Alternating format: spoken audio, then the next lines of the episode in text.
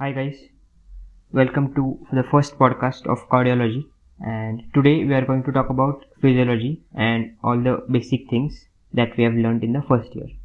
So we'll talk about cardiac cycle, then we'll talk about action potentials of SA node, AV node like the pacemaker cells. And then we'll talk about action potentials of ventricles. And finally we'll talk something about cardiac output.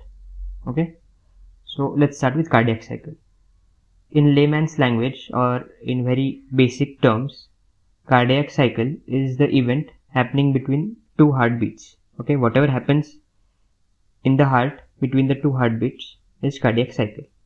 Okay so atria uh, atrium and ventricle. So there is systole and diastole. And if we see if we consider the heart rate as 72 then we get the duration of each cycle as 0.8 seconds.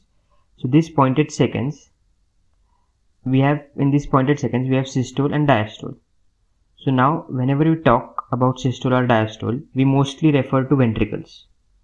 So when the uh, timing of systole is 0.3 seconds for the ventricles and diastole is 0.4 seconds for the ventricles. Okay if we specifically talk about atria then systole is 0.1 second and diastole is 0.7 seconds. Okay? Now let's divide this 0.8 second in 8 parts.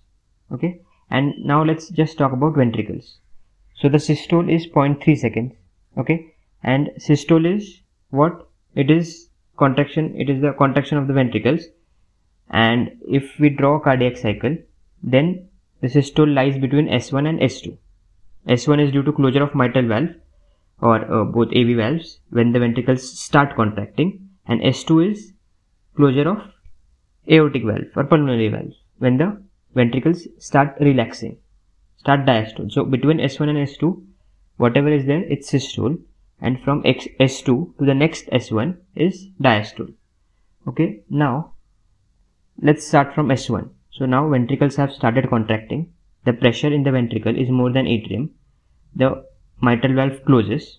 There is s1 sound. Okay now the pressure in the ventricle is more than that of the atrium, the left atrium, which is around 5 or to 8 mmHg, and it is less than that in aorta, which is 80 mmHg. So between 5 to 80, the ventricle is contracting, but the blood isn't going anywhere. It's just there in the ventricles. So this is called isovolumetric contraction. Okay, the volume remains same, just the ventricle is contracting and pressure is increasing. So this is isovolumetric contraction. Now, when the pressure in the ventricles rises above that of the aorta, then the uh, aortic valve opens, okay, and the blood starts to gush out in the aorta. This phase is known as rapid ejection phase. So the blood rapidly goes in the aorta, okay, and the pressure goes on increasing till 120 120 mmHg, okay. After that, the pressure starts decreasing, but the aortic valves don't close because when the pressure in the ventricle decreases, the pressure in the aorta also decreases. So even at this time, when the pressure in ventricle is decreasing from 120 to 80, the blood is still going into the aorta, but the rate at which it is going is slower. So the second phase was rapid filling and now this phase is phase of slow filling or slow ejection. Sorry, not filling, ejection. So the second phase was rapid ejection and this phase is slow ejection. After that, when the pressure in the ventricle drops below 80, the aortic valve closes. Why? Because the pressure in the aorta is 80 mm. Because there is blood in the aorta, the pressure is there. The pressure in the aorta is 80 mmHg. But the ventricle is relaxing, so the pressure in the ventricle uh, falls below 80 and aortic valve closes and there is S2 sound. Now diastole starts. So first phase is protodiastole it's just the just the phase after which S2 closes. Then there is isovolumetric relaxation. Similar to what we saw in isovolumetric contraction, here both the valves are closed, aortic and uh, uh, mitral valve, both are closed, but the ventricle is relaxing. So that is isovolumetric relaxation. Now when uh, when everything was relaxing, the atria was getting filled with blood because of venous return okay and the moment the pressure in the ventricle is lower than that of the atrium the blood which was which is in the atrium goes into the ventricles So this is the phase of rapid filling. Okay, immediately most of the blood in the atrium rapidly fills the ventricles. Okay, so there is phase of rapid filling and then there is a phase of slow filling. Okay, so 70 to 80 percent of the blood enters into the ventricles in this phase, the phase of rapid filling and phase of slow filling. After this, the atria contracts and whatever the remaining 20%, 30% blood is there, it goes into the ventricles. So this is the phase of active filling. And then once the ventricle is filled, when it starts contracting, again there is closure of mitral valve and there is S1 sound. So again we come back to the cycle. So this is the entire cycle and we talked about the eight phases in the cycle. Now uh, let's see some values, some pressures in the various chambers. So right atrium, the maximum pressure is around 5 mmHg. In left atrium, it is around 8 mmHg. In right ventricle, it is 25 and in left ventricle, it is around 120 mmHg. Okay, so these are the maximum pressures in each chambers. Okay. Now let's talk about action potential. Before talking about action potential, I would like to tell you four terms which you must have heard of chronotropism, inotropism, dromotropism and bathmotropism. Okay. So chromo, chrono, chronology. What is chronology? One after the other, one after the other. So chronotropic is heart rate. So it's the rate, rate at which the next heartbeat is coming. Chronology. Okay. The next term is inotropy. So when we hear of ions, we think of contractility. Okay. So inotropy means myocardial contractility. Next is bathmotropic, bathmotrophy. So bath, bathmotrophy is cardiac excitability. So how do you remember this? I searched for any specific meaning, but I remember this like when we take a bath in the morning, we are excited for the day. So bathmotropic is cardiac excitability, right? And last one, which is dromotropy, is cardiac conduction velocity okay so dromotropism is conduction velocity. Right. Now let's talk why do we need to know about these terms? Because chronotropism is associated with heart rate or SA node and inotropism is associated with muscle contractility. Okay. So now why is the SA node the pacemaker? All the heart all the muscles of the heart have the ability to generate their own potential. Okay every every part of the heart can generate their own action potential. But why is SA node the pacemaker? Because the rate at which SA node can generate action potential is the highest. Okay no other structure other AV node Purkinje fibers or ventricular muscles none of them can generate the impulses as fast as SA node that's why SA node predominates. Okay. And whatever firing is there, whatever the initiation is there, that's from the SA node. So in the action potential of SA node, we have three phases. Pre-potential, depolarization and repolarization. Okay. So there is something which makes this SA node or the other structures in the heart automatic. They have the automaticity. What is automaticity? It is the ability of generation of their own impulse without external stimuli. Right? Like we have mechanoreceptors in our skin. So when someone touches it there is an there is some impulse or there is some stimuli because of which the impulse is generated. But so that's not automatic. But in the heart there is automaticity which means even if there is no external stimuli the heart can still generate its own pot- own potential own impulse okay so that is known as that is because of pacemaker potential. So there there is there are three three channels out of them two two are important. So one is funny sodium channel and the other one is inward rectifying potassium channel. So these are continuously open. Okay. So because of this there is continuous when the sodium channels are open there is continuous influx of sodium and the potential keeps on rising okay so as opposed to other structures in our body where, where we have a definite uh, base, uh, baseline potential or resting membrane potential, here in the pacemaker it's not like that.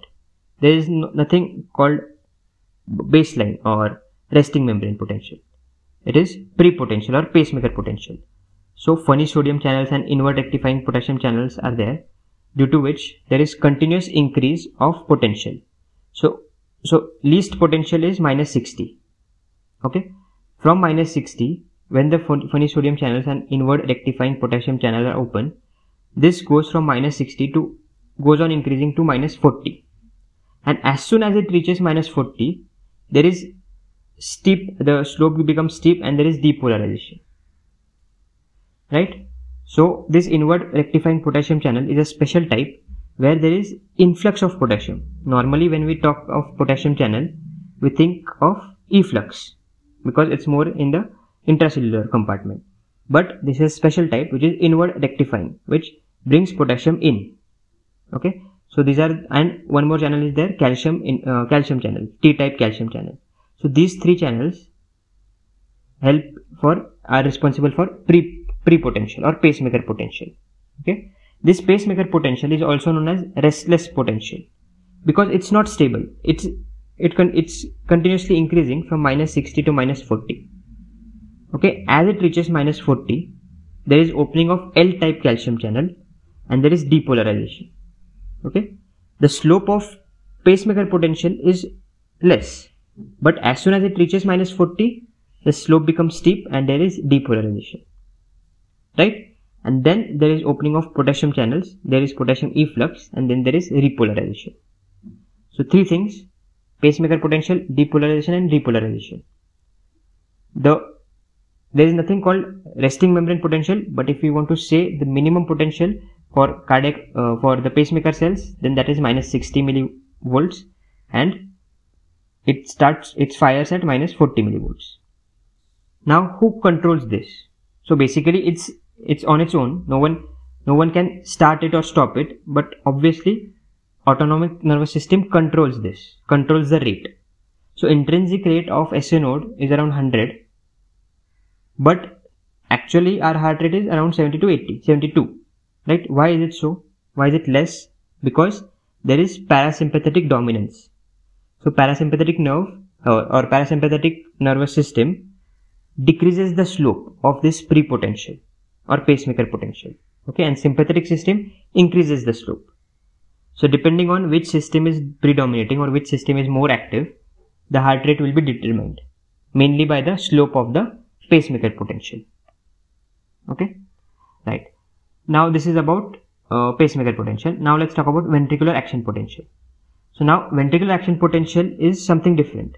This has a resting membrane potential and when the impulse from the SA node arrives, it depolarizes. So here we have five phases, phase 0, 1, 2, 3 and 4, right? So phase 0 is depolarization. Here depolarization is due to sodium influx. In the pacemaker cells, it was due to calcium influx. So the potential rises from minus 90 millivolt. Here it's minus 90. Okay. The uh, the resting membrane potential for ventricular muscles or ventricular action potential is minus 90. In the pacemaker it was minus 60. Here it is minus 90. So as soon as the impulse arrives from the SA node, the potential from minus 90 goes up to plus 30 to plus 40. Okay. So this is, this is phase 0 which is depolarization. Then there is phase 1 which is early repolarization. This is due to transient outward potassium channels. Okay. Here the potassium channels open which are transient uh, which uh, move the potassium from in, inside the cell to the outside cell. So there is slight decrease in the potential from plus 20 to plus 30 to around plus 10. There is slight decrease and then there is opening of this is phase 1 and then there is opening of calcium channel okay so because of this calcium channel the calcium is coming into the cell but the slow uh, rectifier potassium channel are still open. So potassium is going outside the cell. There is a balance and the potential remains the same. This phase 2 is known as plateau potential. Okay? Here also there is L type of calcium channel. We have seen T type where T type in the pre-potential or pacemaker potential L-type calcium channel in depolarization phase of SA node and in plateau, plateau potential of ventricular action potential. Okay, so in this two in these three cases uh, in these three phases there is a role of calcium channel. Okay two types of calcium channel L type and T type. Right so now there is plateau potential. After this the calcium channel close and slow and rapid rectifier potassium channels open. So this potassium channel take the potassium outside the cell and then this, this, is the phase 3 which is known as phase of repolarization. Right? And after the potential reaches minus 90 then there is base uh, resting membrane potential which is due to sodium potassium ATPase channel pump. Okay? So five phases. Phase 0 is depolarization due to sodium channel. Phase 1 is early repolarization which is due to opening of transient potassium channels then there is phase 2 which is plateau phase which is mainly due to calcium channels. Phase 3 which is late repolarization which is due to slow and rapid delayed rectifier potassium channels. And phase 4 which is resting membrane potential which is due to sodium potassium ATPase pump okay? Okay. So that was about the ventricular action potential. Coming on to the last topic which is cardiac output. So as you all know cardiac output is stroke volume into heart rate stroke volume is determined by the contractility of the heart preload and afterload. And the heart rate is determined by sympathetic or parasympathetic which is uh, which one is predominant that will decide the heart rate right? We have seen that. Now what is preload? It is the venous return to the ventricles. So more the preload more the dilatation of the ventricles more the end diastolic volume more will be the stretching and by the Frank Starling law there will be increased contractility okay obviously under the physiological limits but that's that's all so end diastolic volume determines the contractility of the heart. It is one of the factors which determine the contractility of the heart. Next is afterload. Afterload is the pressure against which the ventricles have to pump. Right? So, if the afterload is higher, the cardiac output will be lower. So, the afterload is inversely proportional to the cardiac output. Okay? The afterload is the resistance felt by the ventricles against which it has to pump. Right? So, how how is the preload determined how how do we estimate preload it is estimated by end diastolic volume afterload is estimated by peripheral vascular resistance and contractility is estimated by ejection fraction okay what is ejection fraction it is the amount of blood ejected into the aorta divided by amount of blood which was initially present that is end, di end diastolic volume.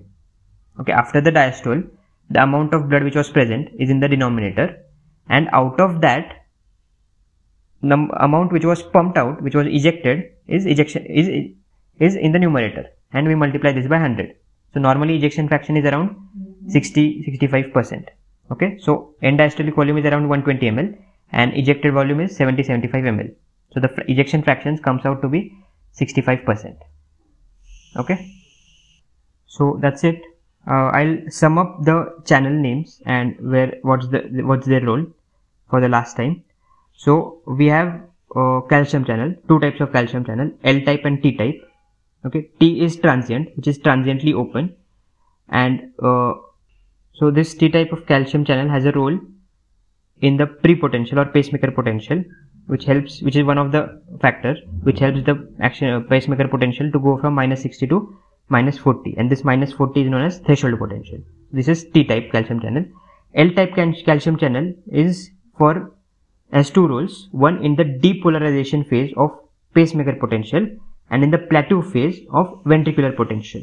Okay, that is about L-type calcium channel. Now coming on to potassium channel. So potassium channel, we saw inward rectifying potassium channel, which is responsible for pre-potential. Then transient potassium channel, which are re responsible for early repolarization in the ventricular potential and then there is slow and rapid potassium channels which are for the late repolarization in the ventricles and repolarization in the pacemaker cells right and sodium channel as you all know is for the depolarization of the ventricular action potential right? So that's all. See you in the next podcast. Next we'll talk about uh, pulse jvp and also some pharmacology. Okay?